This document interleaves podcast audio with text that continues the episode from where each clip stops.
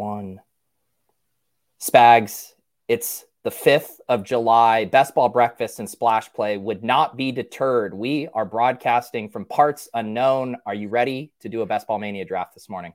Yeah, Pete announces that he's having a girl. Now he's hiding in a bunker to get away from all the engagement that's coming to his social media platforms. We're going to hit Best Ball Mania today for a Best Ball Breakfast episode of Splash Play. Pete's got some giveaways to touch on as well. Terry McLaurin signed a new contract. Lots to hit on right after this intro.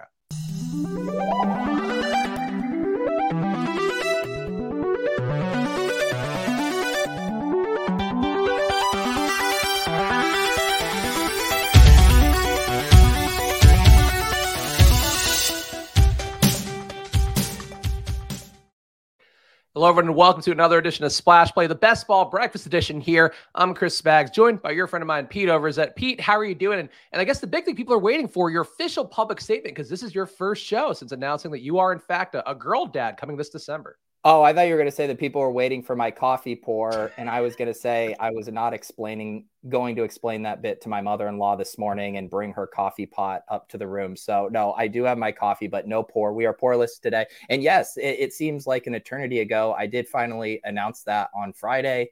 I'm going to be a dad. Thank you to all the well wishes. I have not gone back and kind of confirmed and benchmarked my engagement relative to Spags's Luka announcement, but uh, hopefully uh, I did okay. See, we didn't announce in advance that the baby was coming, Pete, because we were grappling with that every single day of last summer after um, Alex found out after pounding a bottle of wine at John Mulaney's live show. Um, but that was so that's the one difference between our approaches, Pete. But it is exciting for you. And of course, Pete, the really the big thing for me, of course, somebody that just cares about our content. I'm excited to launch the Splash Play Parenting podcast. And I think we've all we've both been thinking about on some level for the last year. No, I mean any shot of that happening uh, completely evaporated when you sent the post of Luca making a seductive pose, and uh, I will make it my life's mission to keep my uh, my future daughter away from your son. Yeah, Luca with his fat little baby belly out, so, a, a, pacifier lightly in his mouth as if to tease a little bit was what we were going for there. But you know, very excited to welcome you to the parenting streets, and I'm sure uh, JJ Zachariason I assume already inducted you into the special club that comes with just you know knocking somebody up. Yeah, that's right. There, you know, he has the uh, we had the East Coast dad, we got the girl dad, so I'm just layering on all of these, you know, bits after bits. So yeah, I, am joining a, an elite fraternity of fantasy football content making dads based on the northeastern seaboard.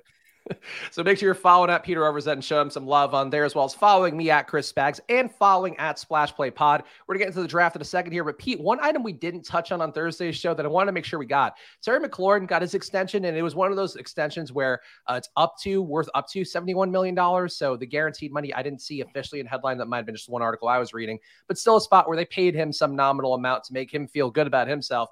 Deebo Samuel, DK Metcalf not paid still.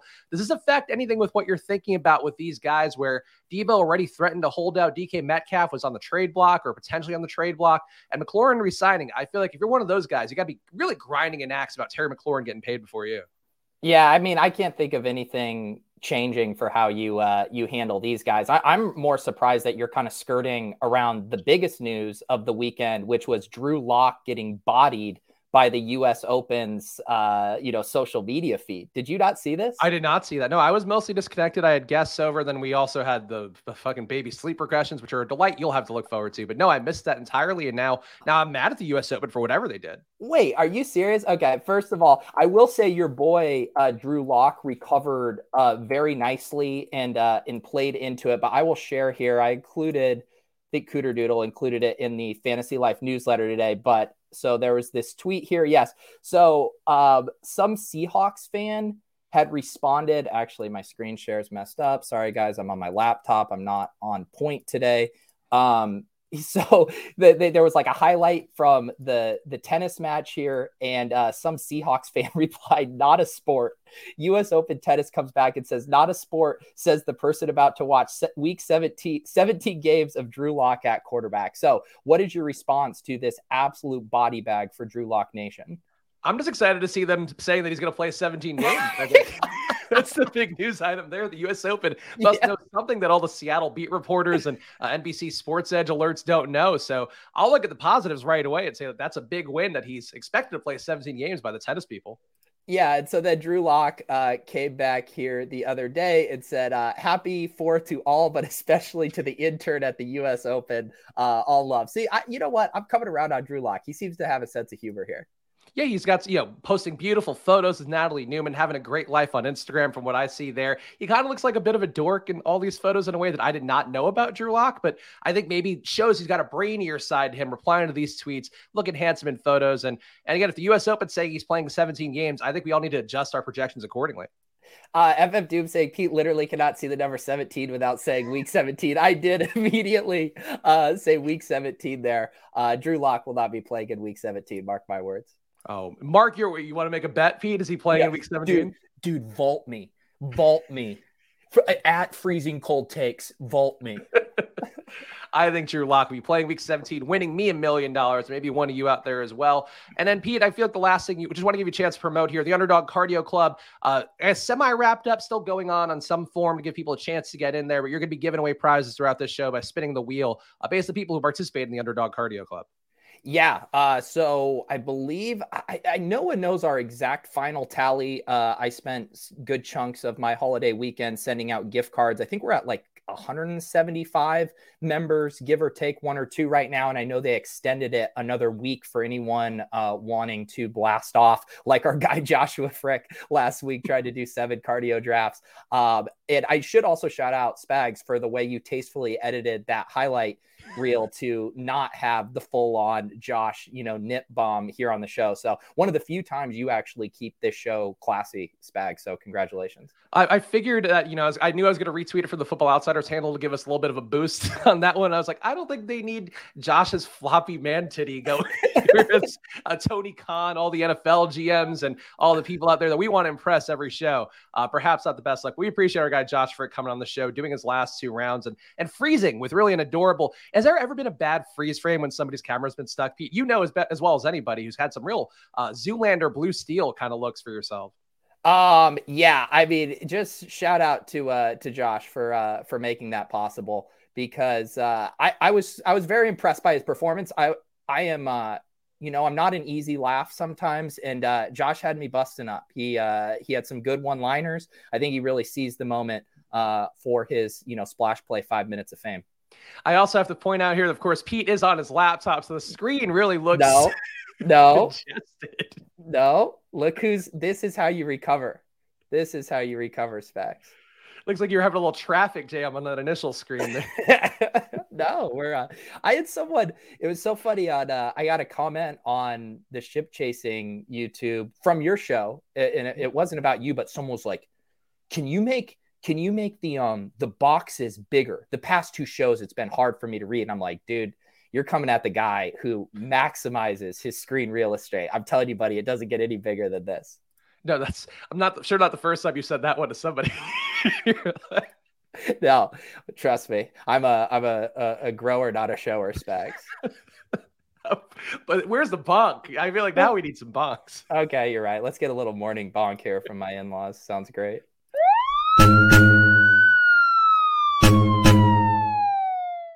There we go.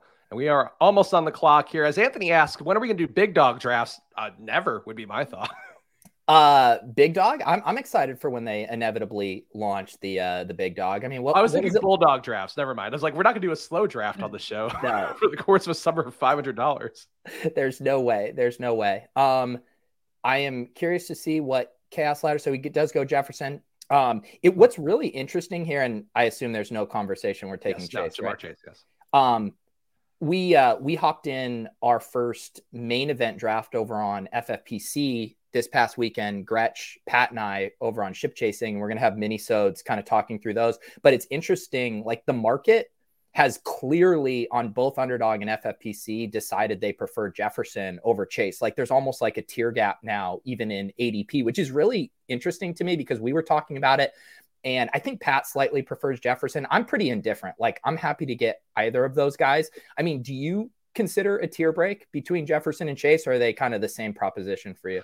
I think I'm happy to get either, but I do think Jefferson, like I've talked a lot about how I'm buying into some of his headlines from the offseason about how he wants to be a Hall of Famer, how uh, he wants to break records. And I do think this offense for him, like Adam Thielen getting a little bit worse, you know, Irv Smith, KJ Osborn, they could certainly take some production away, but more likely just going to make it so they can't really double team Justin Jefferson over and over again. Like I think out of all the guys, to me, if anybody doesn't take that Cooper Kupp leap, and it's obviously not a big leap, he's going wide receiver too. But like to be a guy can go for 2,000 yards, I think it's just a Jefferson, you know, barring one of the Bengals receivers getting hurt. I don't know how Ja'Marr Chase fully gets there. Um, so I like Jefferson more, but I don't think it's a tier break. Like if you're in that five spot or, or let alone the six spot, I think you're happy if either of those guys falls to you. Yeah, it is a it's a really nice spot. Obviously on FFPC with the one and a half point um, tight end picks, you can get uh, Travis Kelce sneaking into the top five, and actually based on their really early ADP, Ekeler is even in the conversation there for the first five picks, which I guess makes a little sense because outside of McCaffrey and JT, like Ekeler has probably the highest pass catching ceiling of any of those other early running back, So I could see why he'd be prioritized in full point PPR. But man, I just, uh, it's hard to envision something shaking up the underdog tier break after five. It just seems so delineated there. I could see Diggs getting closer to six just yeah. because of all the the zero RB rooms and people certainly streaming the yellow or orange of underdog. Um, but besides that, though, I'm mostly with you on uh, on that point. Also, Nez's chat here for his 11 month membership. Uh, scared of Jefferson's Week 17 matchup. Sadly, that was one thing Pete on Friday's stream where somebody had mentioned the Jets. Uh, excuse me, the the Giants game. Uh, let's let's do the pick. We can go back to that point. Um, Mark Andrews is starting to fall a little bit here. Um, I'd also be fine uh, with with Reek or Higgins. What do you want to do? Uh, I mean, do we want to reach for the expensive Bengals Bills game that could be very cold Jan- uh, January first? uh, I don't really. I don't like reaching for that one. I don't mind if it just falls in your lap, but I guess I just take the chance to grab a, a cheap share of Andrews here. What do you think? Yeah, I, I, never have an issue with an elite tight end and Andrews falling a little bit to us. I think that seems fine. Um, so yeah, the one thing that the guys were raising on the Friday solo stream, of course, which is exclusive to the Splash Play channel, so make sure you subscribe on there. Um, they were telling me about you know the Giants game, and I think it was the Consigliere was like, oh yeah, you know that game playing in a dome, and it's actually no, it's playing in MetLife Stadium, so that could be cold. That's one thing with Week 17 correlations, Pete, that I do think weather wise, we don't like you can't predict weather obviously for January 1st of 2023 right now. That said, like a game in Green Bay, a game in Buffalo, even a game in Kansas City, maybe a higher propensity to be a cold game with some wind. And that doesn't mean guys can't get fantasy production, but is that something you would consider at all at this point? Is that people are really stacking up Cincinnati, Buffalo, stacking up Denver, KC, and it could be zero degrees and snowy in both those games. Yeah, it is something I think about because you know when we it was when we were talking about all this week 17 correlation and stuff and actually let's we'll make this pick here mm-hmm. um and this is why i don't for oh t. Higgins did go. I was like did t. Higgins fall back to us? Um i'm definitely good with e- with either of the chargers wide receivers here. Who do you think? I'm more team mike williams but you could take either and i'd be fine with it. I know. I think I think I'm the exact same way. I've been trying to make. I don't have my uh, my brick HUD uh, installed on my laptop yet, so I don't know my exposures. But uh, yeah, we can grab Mike. Um, but yeah, no. What I was just gonna say is like the same thing we we don't know which teams are going to be good. We don't know which teams are going to have good defenses. What are the things we can control? We know that correlations exist and that production between quarterbacks and pass catchers is correlated. And we also know where these games are going to be played. So those are some of the only variables that we actually can control from. And you can go look at the Chargers playoff schedule, go look at the Rams playoff schedule. Not they're all warm weather dome games. Like I think that stuff um, matters a good bit. And I do think it should give you pause. I'm not saying I'm shying away from Bills Bengals because I'm trying to fucking predict the weather, you know, 17 weeks out. But I will say like it's a it's a note to me not to force and reach that stack. One, you could be heading into, you know, a bad weather game, but on top of it, I do feel like and one of the reasons I've really not been forcing kind of the quintessential stacks, you know, the Deebo, Davante Adams stuff, is just knowing a lot of people are reaching for those. They're going to be highly duplicated. And I think there's ways to build really unique teams um, without getting that chalk start. Like everyone feels good getting a Chase Higgins start. But I've been messing around more with like the backdoor stacks and just thinking, how can I get access to these games in both cheaper and unique ways than kind of most of the field?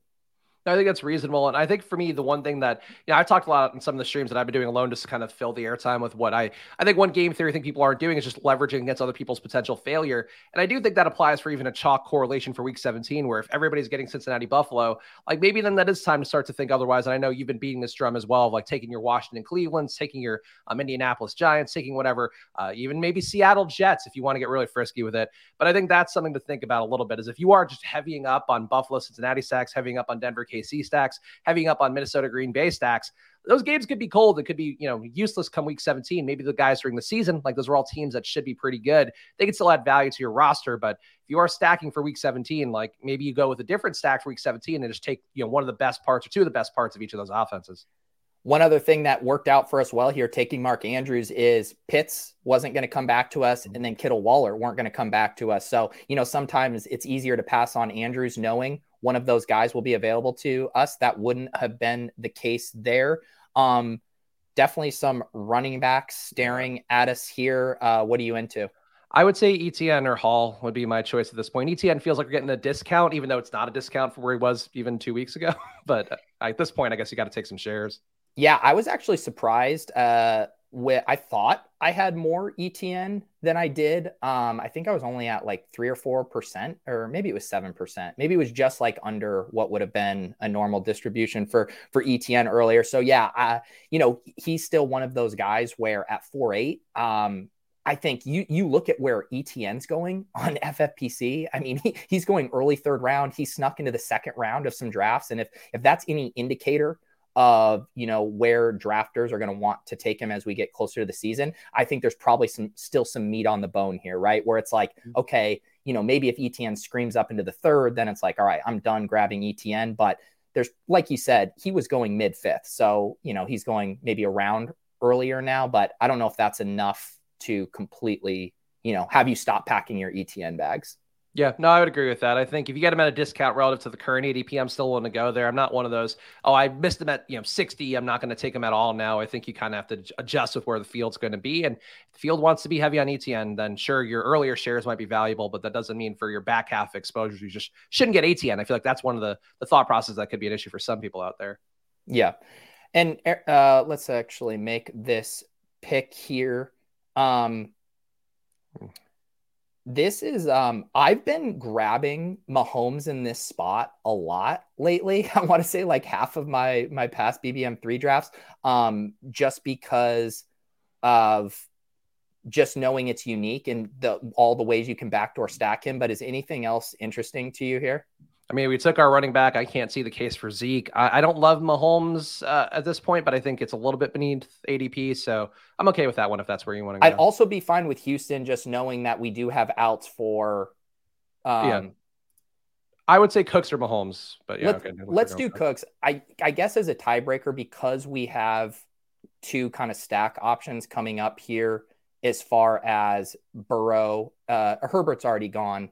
Um, I guess uh, Jackson was already gone too, so maybe it's a it, it was close there. I, I, do I do think Mahomes is a, a, nice little value there, and you know sometimes Juju will fall back to you in your next pick. Uh, he of course goes right after this, but then you know Sky, MVS, and Hardman and Rojo are all in just kind of nice pockets for kind of loading up on the Chiefs. So that's been something I've been doing specifically too when um, if I get like Jeudy or Sutton as well. And it's like I'm I'm basically reverse engineering my, you know, Chiefs Bronco stack, you know, from the other direction. So um, it's just something I've been doing a little bit, but I, I think that was close and I don't I don't mind taking Cooks there.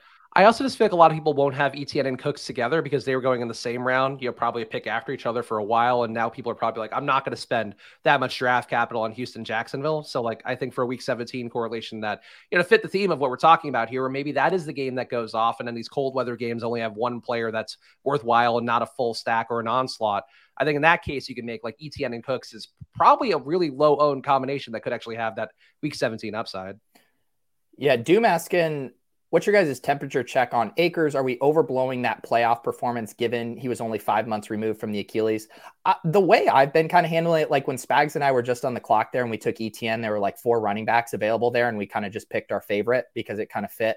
Our structure. You know, with me, with guys like Akers, who I don't find myself gravitating to just naturally, it's normally like a couple tiebreakers. Oh, am I in a zero RB build? Okay, yes. It did Akers fall a little bit past ADP? Okay, yes. Oh, do I have a Chargers wide receiver or cup early and I get a little correlation boost? And like once I triangulate like three of those boxes, then I'm like, okay, I'll take Akers. But I'm not going, he's not one of my guys. He's not one of the guys I'm just like grabbing anytime at at ADP. I think the playoff performance, like if you're going to read in anything, I think the volume is the thing you can read into. That it was crazy they were giving him that many touches, given the fact that he wasn't that great. Uh, certainly not playing up to snuff compared to where he was pre-injury, but also that he was coming off the injury and they were still saying, "Hey, you're our best chance to win," giving him a lot of looks. That said, like you know, even without Sony Michel there, there's just a lot of guys in that running back room, and that's what scares me about him is that if he is running bad or they just want to split it up and get Kyren Williams in the mix, the rookie, if they want to get Darrell Henderson in the mix, like there's a lot of ways they can get away from him, and I think that's what gives me pause for Akers is that like I think it's just there's a lot of ways to get away from it if he is if he just doesn't ever recover from the Achilles in a way that's noticeable.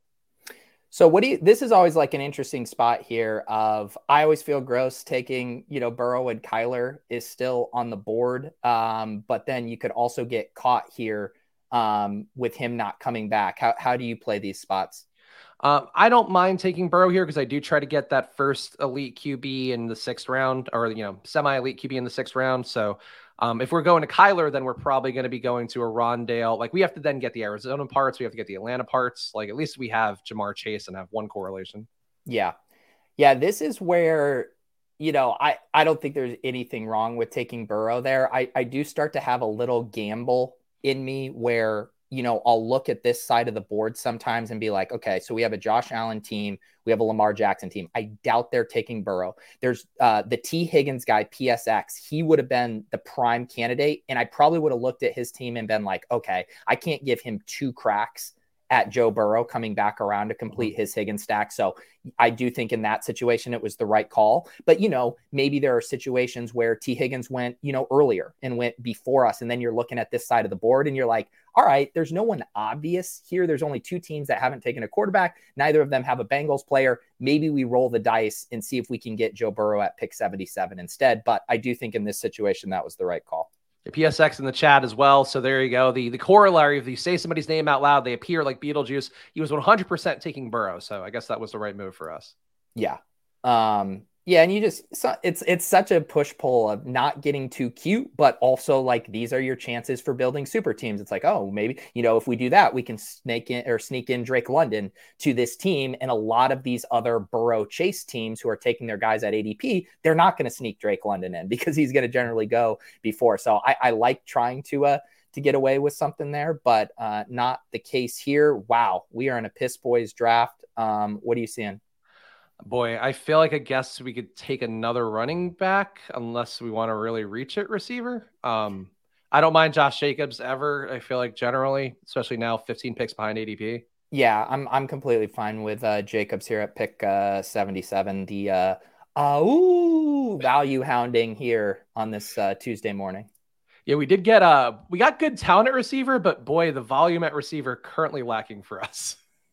Yeah. Um we yeah i guess the interesting thing there i mean we had i guess it was like passing you can kind of see the butterfly effect to this draft. Maybe we take you know Jeudy um there instead then we come back around and maybe we get mahomes but then we're not on burrow but then we're grabbing like drake london. You kind of see how sometimes like the pockets of the draft line up more favorably to the kind of structural path you're on whereas this one it got a little bumpy here do you ever get some of those Twitter threads from somebody that you don't know at all in the fantasy football community and you're like, and you just read it because it's a thread and it's impossible to not click those, whether it be for a hate click or like an actual one. And then sometimes they make a point and you're like, is this true? Or am I just like reading the smallest sample size of a person doesn't know what they're talking about? Because there was somebody touting Darnell Mooney that was like, yeah, like he fits all this, this stuff for like second year receivers and their breakouts, like a 25% target share, blah, blah, blah. And I'm like, I don't know if I should believe this or if this guy, like this guy a genius or is this guy completely making something up? And it's usually somewhere like with no, very little in between. The truth is, I am just so bored the second like player take conversations happen. I, I mean, it really is just the least interesting thing to me. I was actually thinking about it this morning because I was like, you know, it the player take thing makes so much sense for casual drafters, right? If you have your one team, your one season long team, it's like you want to get your guys, you have your favorite players, and you get one crack at it. So having all these player takes being like, these are the guys I'm going to go get makes sense. But when you're drafting 150 plus teams like us in these contests, we're all thinking of it from a portfolio standpoint, we're thinking, hey, we're going to have these structures and we're going to be slotting in these archetypes of players within these structures. That's what's interesting to me. My brain just like closes off because I see these arguments happening. I'm like, you're arguing for the 55% side of a probability thing, and you're arguing for the 45% side of the probability thing. And you guys are acting like you would want to rip each other's throats out over 10 percentage points of, of distribution on the probability of this happening. It just bores me, but I understand why it's fun. I understand why ESPN's First Take is the most popular show in the world. Like, I get it. It just bores me.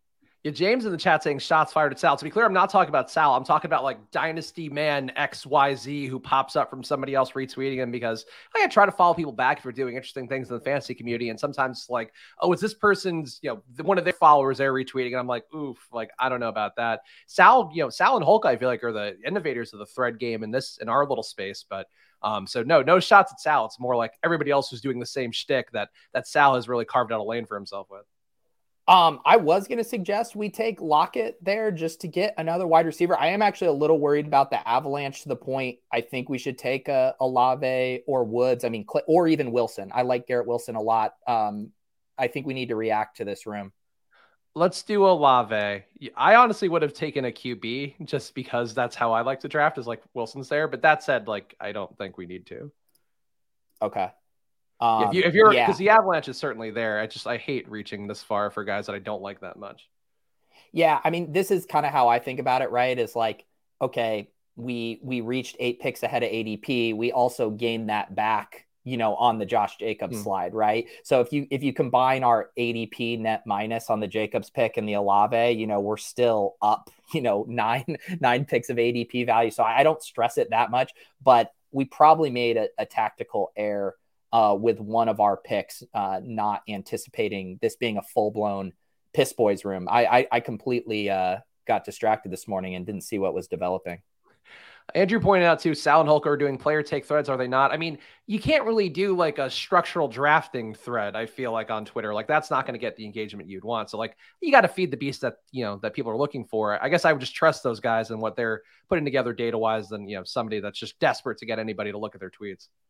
Yeah, and I mean the you can I it as a fun exercise, like you could give me any player and I could make a bull and a bear case for them using various stats. Like yeah. and that that I think that is like a good skilled app. I do think we should probably take Tyler Boyd here to get yes, our double. Yeah. I I do like dot dot dot in a vacuum. Uh I think I prefer Garrett Wilson, but I mean with our Joe Burrow, I mean I want to be double stacking him. Yeah, and I think we, you know, like this is a case against T. Higgins, and I have like I have a lot of T. Higgins, so I'm not gonna ever be mad about taking the what if T. Higgins something goes wrong there, or he just isn't good. Like I think he's still uh, very worthy of his ADP, but we didn't get him, so let's take the other two guys. I should also clarify the thing when I said like the ecosystem in the fantasy. If if everyone stopped doing player takes, I mean, God, the interest in fantasy football would crater. I, I I want that stuff to exist. I think it should exist. I think it's fun. I'm just saying for me personally, it's not what interests me. But like, it's not me saying I don't think that stuff should be happening. I, I think it's you know you could probably argue it's the lifeblood of the fantasy football discourse.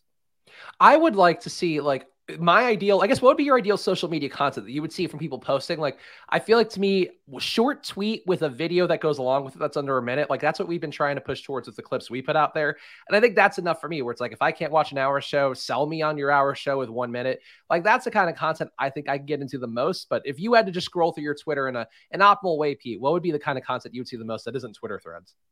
Well, here, here is a Twitter thread that I actually think would be interesting. Show me one of you guys you do a Twitter, hop in a Best Ball Mania slow draft, and at every pick, you show the board and you talk through your decision making process, basically in the same thing that we do in streams in an accelerated version. And what's interesting to me is like there's certain players that make sense for different drafts and different builds. And I want to hear you talk through why this selection made sense for this current team you're building. That would be a fun thread for me to read, like how you're developing your thought process throughout a draft. Maybe you're anticipating future players going, whatever, whatever it may be, like that kind of strategic thought behind it of not just saying like Darnell Mooney's going to outscore Amon-Ra St. Brown. Here's why. Tell me why it makes that selection makes more sense for this team. Oh, I think based on my ADP, it's going to line up more for me to get Fields commit. So I'm going to break my tie in favor of Moon. What, whatever your logic is, like to me, that's far more interesting. All right, we're back on the clock here, and we got some chats to read too. Um, yeah, I mean, I, we can reach a receiver again. I don't mind taking James Cook for something as a bring back. Yeah, because we're we're kind of shut out on most Bill stuff now, right? Yeah. yeah, I think so. There might be Crowder still out there, but I don't know that we even want to do that. Okay. I guess I, yeah, you also have McKenzie and Shakir if you really wanted to get weird, but it does feel like you're depreciating the value of that stack as we go. Yeah. Um, I mean, Kevin Tompkins in the chat, give him a plug too. Of course, he's doing does some stuff with you, Pete, but um, he's actually going to be doing a, a thread of the Scott Fishbowl live draft this Sunday. Of course, great charity thing uh, that Pete, as as you know, I'm not participating in because I didn't get an invite without submitting anything, so I you know I can't plug it fully.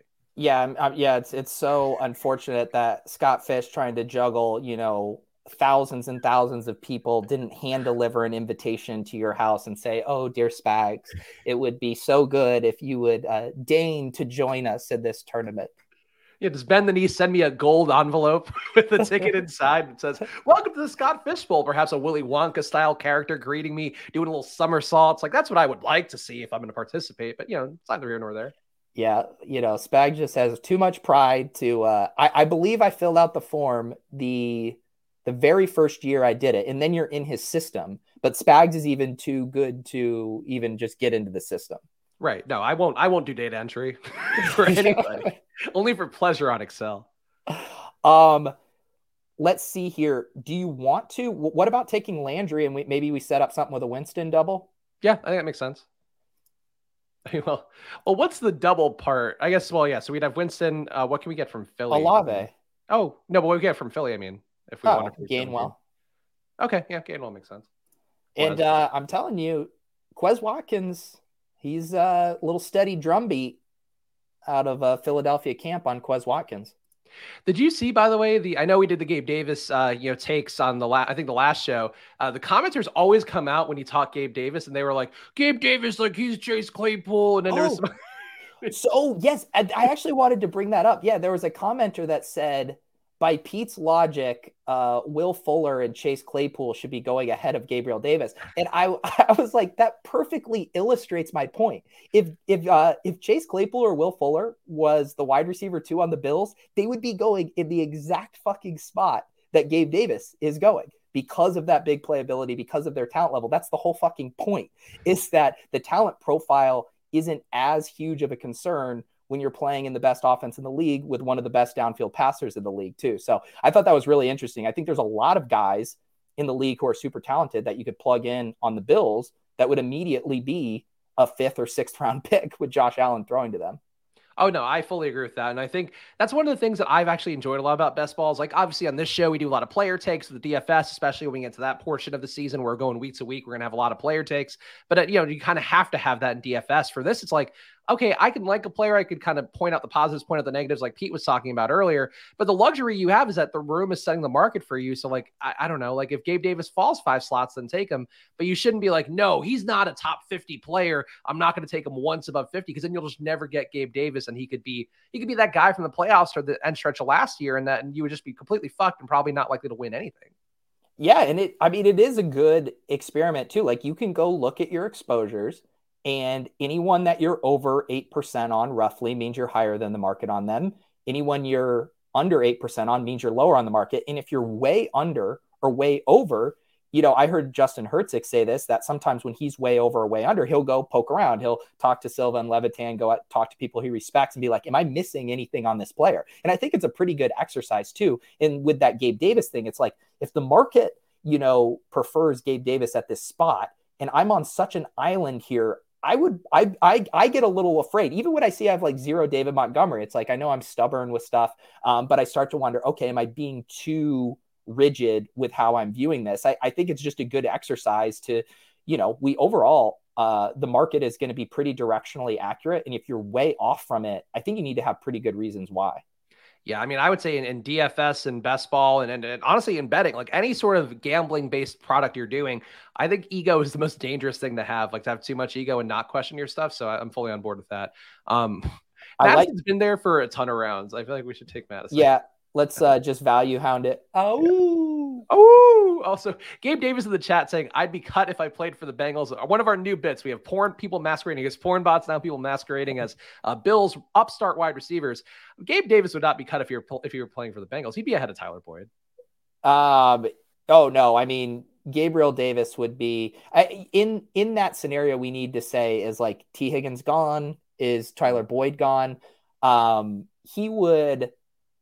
That would be an interesting one. It, it's hard to know if if he was just in that wide receiver core with those three other guys, it would probably get a little messy. But if you removed one of those guys or even two of them, um, he would obviously be going very high.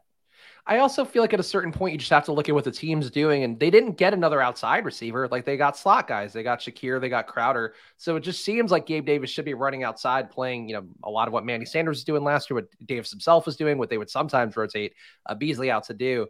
But I don't know. Like I think there's a lot of a lot of misreading of tea leaves with that one, and that's the the take that I'm willing to die on the hill of. Like, I don't think Gabe Davis's ADP should be as high as it is, but the same token, like, you can definitely make the case for just tethering yourself to a wide receiver two on a team that's very likely to be in the hunt to win a Super Bowl. Yeah. Yeah. I don't know. I, I don't have anything more to say about the Gabe Davis stuff. He's a fine pick in that range. And uh, I, I think you're overthinking it if you're hard fading him uh, there. Uh, also, we got over 150 people watching live, but only 35 likes on Pete's channel. So make sure you hit the like button. Does help Pete and his channel stay ahead of the curve, as well as on the Splash Play channel as well. Just hit the like button on both versions of the video if you can. Helps us out a bunch to get seen by more people, and that's what. at the end of the day, this is all about in this channel. And we are back on the clock, and it seems like you want to take a tight end. No, I was just kind of scoping out the situation to see what was there. I mean, the value is certainly still here in the running back range. We could take Van Jefferson if we wanted a little correlation there, but I'd prefer taking Pierce or Hines. Jameis hasn't gone yet, has he? No. Okay, so yeah, I would say Pierce or Hines is. Oh no, he has gone. Oh, so we got to take Trevor Lawrence then. Um, let's. I don't think we're. I don't feel quite as panicked here at at quarterback. Okay, I Matt Ryan and Jameis going ahead of Trevor Lawrence feels wrong to me though. Where did where did James? Why did Jameis go? Jameis Winston went to Jay Filt here. What did what did what was? Oh, because he's he's grabbing Taysom Hill for and Kamara. I don't know what this team's doing. Uh, Trey Lance, unstacked Jameis, well ahead of eight. How how far ahead of where is Jameis going these days, ADP wise? He took Jameis, yeah, 12 picks ahead of ADP. I guess he had Kamara. Okay. Yeah, Kamara, and then he grabbed Taysom Hill. Um, I'm at my in-laws, so I can't tilt as hard as I would in the comfort of my own home, but I'm tilting. I'm seething. That is one of my least favorite things. I've said, I think I've said before, but like in a best ball draft where you cleanly set up the stack and it's like, oh, it looks nice, and there's no real reason for that person to take that QB, and yet they do it. It's just like, oh, your your incompetence is ruining this for me. Yes, you you completely ruined my day. Um, we are, if you guys are Underdog Cardio Club members, uh, we are going to spin a wheel here at the end. Got some uh, some prizes for you guys, so we'll do that at the end of the draft. I almost blocked you, NSFW, HD, C Davis Matic, cheaper than Tinder, Pete without a hat on. Oh man, this is hot. Thank you, NSFW HD. I appreciate your words of affirmation on this Tuesday morning. Is Davis really cheaper than Tinder if you if you do the math? uh, I just sent Davis uh, his wedding registry gift um, because I can't make it out to the wedding. I was I think I got a pretty good joke in there. I did select my gift specifically for the bit equity in the combination note on the card. You know, I don't want to force it. I think it should probably make its way onto Twitter. I don't know if Davis will though. Is it a, a cool new skateboard to do his kickflip tricks on for his wife? you know, uh, you know, in his registry there were not uh, skateboard options. It was all very run of the mill stuff. Um, there uh, there's a there's another funny it's not my story to tell but uh, patrick laird sent him a gift too and uh, hopefully davis shares that on twitter as well. Oh man i i'm not getting any gifts from nfl players. Though is, is laird on a roster? Is he is he on the dolphins still? He's on i think he's on their uh technically on their practice squad. I don't think he's technically on their uh 53 man Uh, I know you had it in the uh, the Fantasy Life newsletter this morning because that was the one part I got to read before the show. But uh, the Tyreek Hill Tua thing is getting kind of creepy, where Tyreek's talking about showing up to his yeah. house to do his dishes at 2 a.m. Like, I get wanting to pump up your QB, but it seems like he's really like he's putting on a little bit too much of a show to the point that almost makes me worry about Tua. Yeah, he is. uh He's legged on very thick, uh, very thick, and it it, it is kind of it makes sense, right? Like two Tua's taking a lot of shit, you know, with some of those noodle arm throws and all of this stuff. And Tyreek is uh he's really coming out and pumping his bags here. Let's see what I I think um I like Higbee here, gets us a little mm-hmm. Rams Chargers correlation, finishes us off at tight end. What do you think? Yeah, I think Higbee makes sense. Uh, we don't I feel like we have enough running back. I mean, we don't have enough running backs, but like I, I feel like we can't keep taking more at this point and we can kind of think through. I mean, one of our options for we could do um, like a, a three QB build where we get Davis Mills to stack up with Cooks, and then you know we could take like a really high upside third quarterback. I think would be something we could uh, we could do with this build. Yeah, I think Mills makes sense to me. Um, honestly, you could talk me into just rolling with Mills and hoping for the best. Like i am really married to two QBs and two tight ends now in a way that could be uh, an error in judgment. But I'm like, even when I'm taking shitty ones, I'm now locked in on only taking two QBs and two tight ends. Yeah, I don't. You know, I would say I, am with you in general that I don't mind pushing it. Uh, I do think Burrow and Mills is one where I wouldn't um, feel bad getting like a third stack. Like that would be one where you know Mac Jones goes. But like, say you get Mac Jones and then you add Tyquan Thornton in as like a last pick. Like, I don't mind.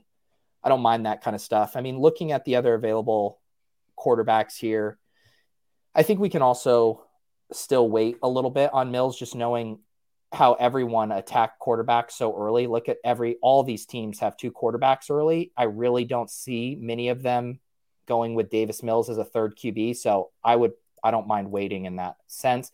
And then we're still kind of able to scoop. I mean, Tyrion Davis Price here at 173 seems nice. Anything else jumping out to you? No, I mean, unless we wanted to reach a receiver, I feel like Price Davis Price would be the move.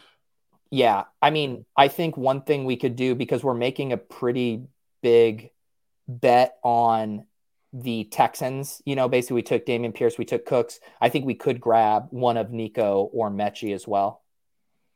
Okay. Uh, Willis pointing out too, can't believe we passed on Allgeier. I, look, I've got enough Allgeier to carry me through multiple tournaments at this point. He is still, I think he's going to be my first one thousand dollar player uh, if I keep drafting. Yeah, I uh, I have a lot of Allgeier too, and it's it's by it's literally just something that has structurally happened just because I'm picking running backs a lot in that range, and he's often the guy there. But going back to my player take thing, I, I have zero confidence in Tyler Allgeier being a smash pick, but uh, boy, do I have a lot of him. I have more confidence in Allgeier than I do in Atlanta. Like I think, like I made my stake for Atlanta. I've said that I think they're going to win the South. I think they could sneak that one away if it just really just takes a Brady injury to get him there, or you know, just Brady you know regressing to what he should be at a man of his age. But I think Allgeier, to me, like if you put him in a lot of different scenarios, like where he was one of those rookies coming in, like if you were on the Jets, I think you'd feel similarly. If you were on the Chargers, like it feels similarly to what you feel about those guys, and that to me screams value. And I just think Allgeier too, like all it takes is him running with the first team in camp, and he's going to go up to the hundreds, like the you know 100 flat rather than 150, 160. That that's me screams value.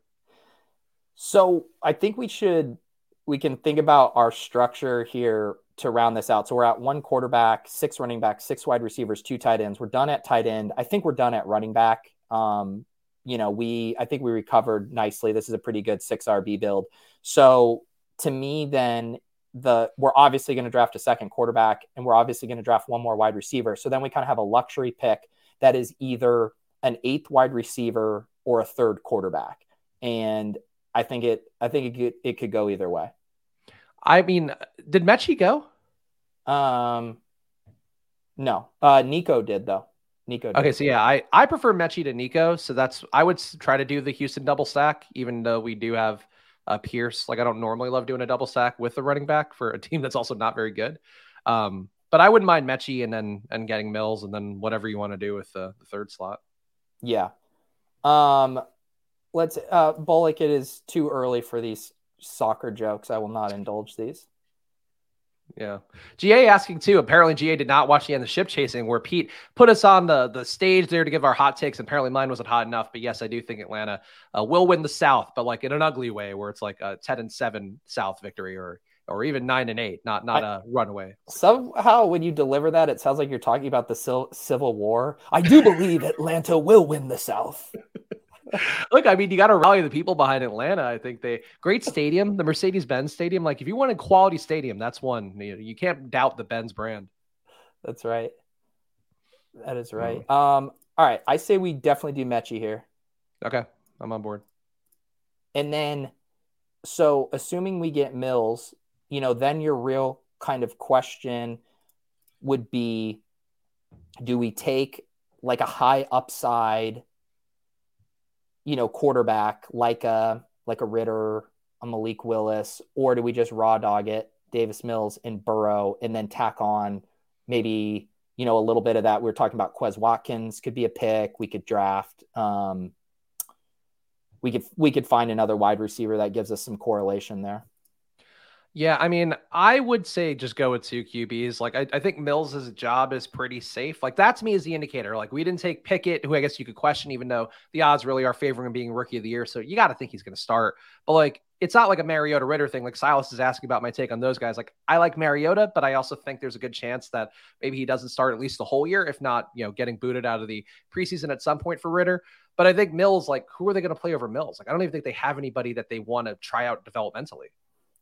Yeah, um, because we're, I would say, like, if there was a really clean, you know, stack here for us, like, say in that example where we had, you know, Tyquan Thornton and Mac Jones was there, like, if there was someone to at least single stack that made sense for the third QB and gave us the upside, I think I could be persuaded to go with a three, six, seven, two. But I'm with you. I'm, uh, I'm okay going with uh, just Mills, and I, I think we shouldn't mess around. We should grab Mills here. Yeah, do you know who the Texans backup is, by the way? Because I didn't know this until seeing it right now. The Texans backup. Um, is it is it Tyrod Taylor? No, Kyle Allen. Kyle Allen. Okay. Yeah. Kyle Allen, who I think I also saw through Christian Kirk's girlfriend on Instagram, oh, uh, also recently engaged to a Sports Illustrated model of some sort. There you go. There yeah. you go. Um, all right. So yeah, I think we're we're set up here for a two six eight two build. I think we are in decent shape, and I would say Quez Watkins would probably be my preferred thing here. We have our Houston um, big game stack with our Jacksonville bring back. We have our Burrow double stack with a little James Cook bring back. So our other kind of big bet that we don't have week 17 correlation on right now would be our two New Orleans players. So Quez is kind of the guy I'm honing in on, but is there anyone else that's interesting to you? I would throw in Parris Campbell, or not Parris Campbell, excuse me. Uh, I'm thinking of mixing up my Colts also Rans. Uh, Zach, what's his what's his name? Who I always forget now. Zach Pascal. Sorry, he's the new Eagles receiver who could be taking some Greg Ward snaps. So I feel like if you didn't want to go Quez, that's the other option. But um, Quez like has some positive analytics things too. Where he actually was pretty good for a guy who didn't play you know a crazy amount of snaps last year. So I would go Quez, but. I'm just gonna say the, the Zach Pascal thing because that is somebody they went out of their way to sign for some reason this offseason wouldn't be that that feels like something very on brand for you. You bringing Zach Pascal, welcome to the family. He's one of the Spags guys now. Oh, Zach Pascal, true paisan, who did uh, was shockingly good for it. What didn't somebody tout Zach Pascal as a ride or die pick last year, like in a really meaningful way? I forget who it was. Um, I forget too. That does sound vaguely familiar. Uh, the chat also pointing out we could just super stack this Houston Jacksonville game with Viska as well. Pete, you're the new dad here. I won't steamroll you like I like when we found out and you wouldn't let me take Melvin Gordon. So if you want to take Visca here, then follow your heart, buddy. Where is Visca? Did he get did he get drafted? I don't see him in the queue. I can't imagine he did. Oh, someone did. BC, this room's too sharp. It's Mookie took him. Mookie oh, took him. Wow. Killing okay. the dream. At pick 193, no less. I mean, Zay Jones, I, I, don't mind either. People are screaming his name. I take a good amount. What? Someone put Quez too? Get out of here. Oh. Who are oh. these people? That's just rude. I guess it might be Zach Pascal. I mean, let me just put Zay. Are we missing anything else? Ew, ew. You could take Shakir for Buffalo if you want to. You want to go double up on on Buffalo? Yeah. All right. I, I think this is the first time I've taken Shakir. That shouldn't be the case. Like, given how much every other rookie gets steamed up and he's actually in a good offense. Yeah.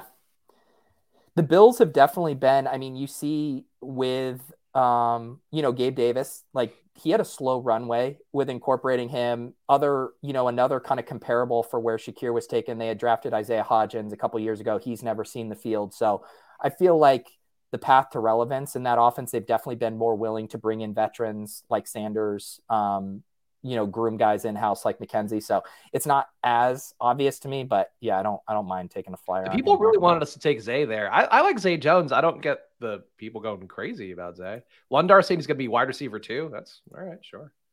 Um, all right. So this is what, uh, real quick here, just before I spin this. So we're going to be doing some different uh, prizes, but I figure for this first one, I got some alt underdog cardio club merch in here. We got a water bottle and we have an underdog cardio club gym bag. So I'm thinking what we do today is two water bottles, one gym bag. I will email you with a promo code. These are just so, uh, you know, if you, if you want to pony up, this gym bag is not worth $185.69, but we're trying to make this exclusive for UCC members. If you want to go pay that price, knock yourself out. Um, but I will send you a, a, promo code to knock the price down, and then uh, also a gift card to get this gym bag here, Spags. What can you didn't you didn't complete the cardio club, right? You were too no, lazy. No, of course, because you guys wouldn't do Apple Watch. If you could do Apple Watch workouts, I would have done it. But I no, they, they did do Apple Watch workouts. No, but it wasn't like I could go play hoop. I could go shoot hoops. I could go ball out. I mean, if you could, I would love to see a video of you drafting teams you know there's there's guys out there that play with one hand i could see you one-handed assassin out there drafting teams doing basketball if, if that had been made clear to me i would have done it for the bit. But unfortunately no. People are by the way baffled by the prices. Uh mad sox like holy shit that's a pricey water bottle. Did you guys get...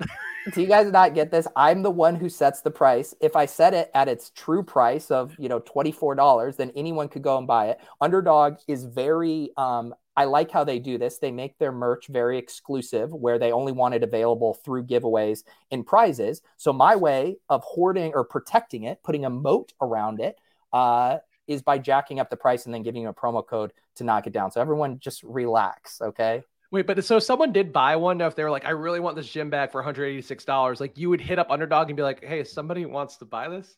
No, I, it's this is all drop shipping. I mean, I'll just oh. get paid. I'll just get your fucking extra hundred bucks for buying that. So if, if you want to make that purchase, you can go for it. All right, this first one will be for the water bottle here.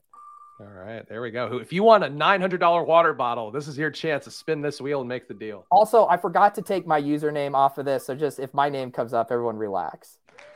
Oh, Maddie G, friend of the show, ship chaser, lives like 15 minutes from me. Uh, everyone knows him as Gormanji on the ship chasing streams. Congratulations, Matty G. You won a water bottle. Let's see. More like Matty H2O after that. Huh? um, this is for the second water bottle here. Who do we got? Ben Jam Cam. I believe another Deposit Kingdom uh, member there. Congratulations, Ben Jam, Cam on the water bottle, and now for the boutique gym bag. I, I actually need to order one of these just to like see. It, it, it looks like it's very nice quality. The bag legitimately costs like fifty dollars. So uh, congratulations to whoever secures this gym bag here. You'll have to let me know how it is. C. Carlton, another name I recognize. Congratulations. Carlton dance with that victory. Yeah. I will uh, I will be in touch with you guys. I'm gonna ignore Spags' Carlton dance joke.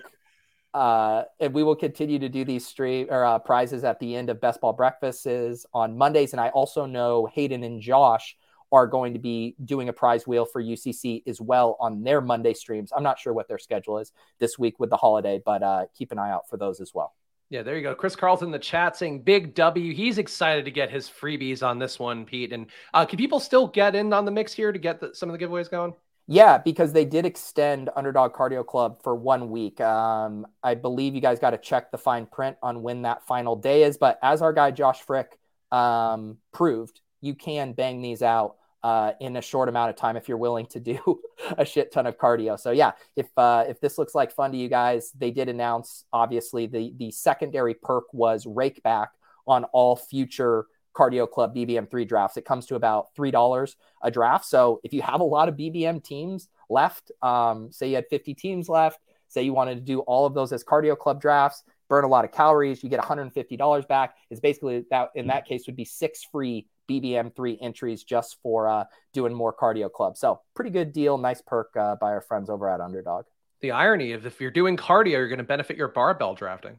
I know it, it is truly, truly ironic. The the, the true barbell bros are, are tilting so hard right now. Well, make sure you are, of course, subscribe to Peach channel so you can track whenever these give, giveaways are going on on some of his streams. Of course, follow at Peter Rivers at follow at Chris Spags. Make sure to subscribe to the Splash Play channel as well to get my solo Friday streams. This Friday, this past Friday one I think was pretty solid as well. Actually drafted some really good teams on that one because people probably weren't paying attention for the holiday weekend. So uh, go check that one out and subscribe there. Trying to get to a thousand subs on that channel so we can make the ones and ones of sense from the Splash Play content on there. Uh, Pete, what's your schedule coming up here with you and your and your in-laws house doing all really special brand of content with floral patterns in the background? Thank you. Yes. Um, no, I'm yeah gonna have a, a slow show. I can't talk slow show schedule uh, the next two days here. So yeah, no club top shot tonight and tomorrow. Brian and I are flexing lulls until later in the week. Um, and I believe Davis will be filling in for me on ship chasing tomorrow night. So shows will still be happening, just delayed with other guests, all that good stuff. But uh, yeah, I'm I'm on a soft vacation, I would call it.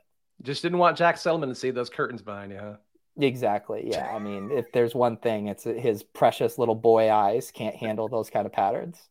All right, there we go. So make sure you're checking out Pete's channel. Of course, follow at Pete Overzet, follow at Chris Spags, follow at Splash Play Pod. And check out Football Outsiders too, the almanac coming out within the next two weeks, or I think the next, uh, actually one week. So that's a great source of information if you just want something to read at the beach. Uh, print it out, get the hardcover if you want for yourself. But check that out over at Football Outsiders. I'll be back with you guys on Thursday at 2:30. So enjoy the rest of your week. See you then.